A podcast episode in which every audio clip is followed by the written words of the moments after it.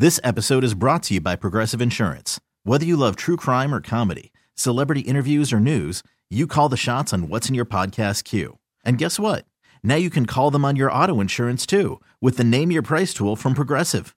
It works just the way it sounds. You tell Progressive how much you want to pay for car insurance, and they'll show you coverage options that fit your budget. Get your quote today at progressive.com to join the over 28 million drivers who trust Progressive. Progressive Casualty Insurance Company and Affiliates. Price and coverage match limited by state law. Women like a man who's well read. Yeah, You know, absolutely. somebody who's very knowledgeable about the classics, mm-hmm. like the Green Lantern, no, X Men, no. Superman, things like that. Yeah, they love it. Mm-hmm. Jesse is on the phone with us right now, and he's having trouble getting a call back from a girl named Adrian. Apparently, he thinks that his love for comic books might have turned her off. We'll get into that in a second. Jesse, how are you? I wish I was doing better. I guess otherwise you wouldn't be doing a second date update. So the girl who you want to call today, her name is Adrian. yeah. Okay, tell us how you met her.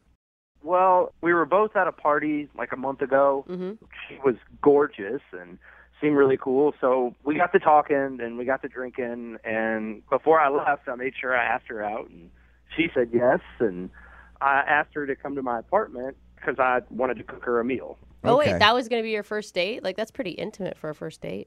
Well, I figured, you know, we started talking about food and what she really liked, and then I mentioned that I like to cook, and it just kind of led from there. That's awesome. So how did it go? I thought it went pretty well. I I make this really awesome chicken casserole. Like, it's my go-to dish. Go to dish. A chicken are you casserole? are you a good cook?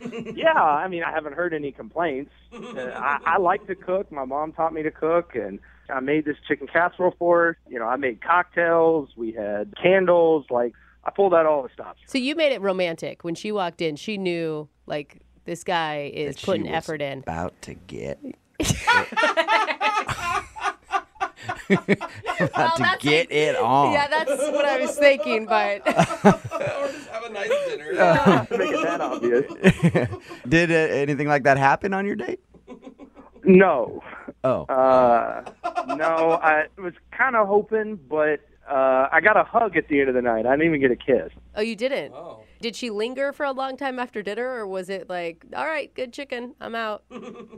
Um, well, we talked after dinner, and that's kind of when the comic book thing comes up because she kind of noticed a couple things around my apartment, and I also wear a Green Lantern ring, and so she kind of asked me like that. She was like, "Oh, that's really cool. What is that?" And so I explained it to her, and you wear it. Hang on one second, Jesse. You wear a Green Lantern ring all the time. yeah, Why? because I, I like comic books and I like. It's a long story, but I mean it has to do with Green Lantern and willpower, and I mean it's not the nerdiest thing in the world. Ah, Uh, it's it's up there. It's close. It may not be quite the nerdiest, but it's it's definitely in top five. All right, well she didn't think it was the nerdiest thing in the world. I mean she thought it was okay. hmm So, and then I started showing her around my apartment, and then we get to what I affectionately call the Fortress of Solitude, where I have all of my collectibles and my comic books. And, So you showed her your Fortress of Solitude and your comic book collection and everything. yeah, I mean, I, I mean, I take good care of that stuff, and it's all nice and mounted on walls and framed and all that good stuff. And, So it's put together. It's not like you're walking into a college dorm room where there's a bunch of comic books thrown around, some empty pizza boxes everywhere. no, no, like I mean, I have shelves on the wall and signed books and things like that, and and So- all that stuff, and everything's in cabinets and. You're a legit enthusiast and a collector.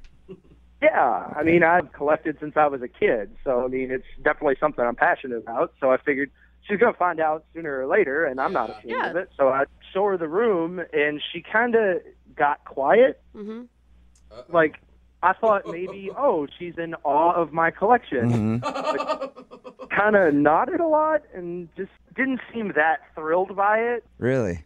And then conversation got a little bit more strained after that. How Really? Oh so? no. Well, I mean, before, I mean, it was just, you know, back and forth, you know, oh, yeah, you like that? Oh, that's cool. And whereas then it just got kind of weird. Yeah, sort of just putting the brakes on everything like Superman in a room full of kryptonite. Am I right? analogy, bro.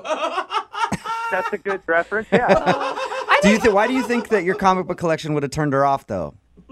I mean, if I had just things strewn around or I was running around Yeah. in like Superman underwear, yeah, I guess that could be a thing. But it's just it's something I'm passionate about. I take care of it, and I have a nice place. So I, that's the only thing I can think of that may have weirded her out. I mean, I think that women appreciate a guy who definitely has interests, but if you take it to like an OCD level or maybe she thinks you're immature, Well, I mean, it's not like I play with the toys that are in there. I mean, they're all on, on shelves. You do wear a Green Lantern ring.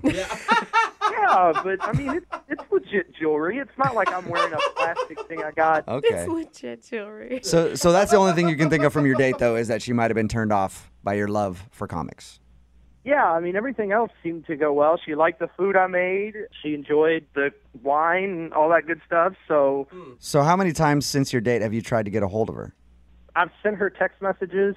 I mean, and she'll kind of respond back with like, oh, like, how are you doing? Oh, I'm just really busy. But then when I mention, hey, let's hang out or let's get together, I get the silence. Nothing back. I think that means she doesn't want to go out again.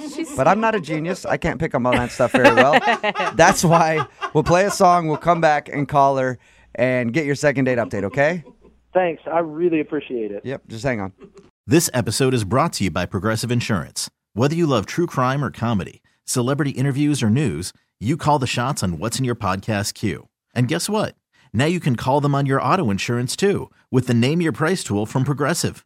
It works just the way it sounds. You tell Progressive how much you want to pay for car insurance, and they'll show you coverage options that fit your budget. Get your quote today at progressive.com to join the over 28 million drivers who trust Progressive. Progressive Casualty Insurance Company and Affiliates. Price and coverage match limited by state law.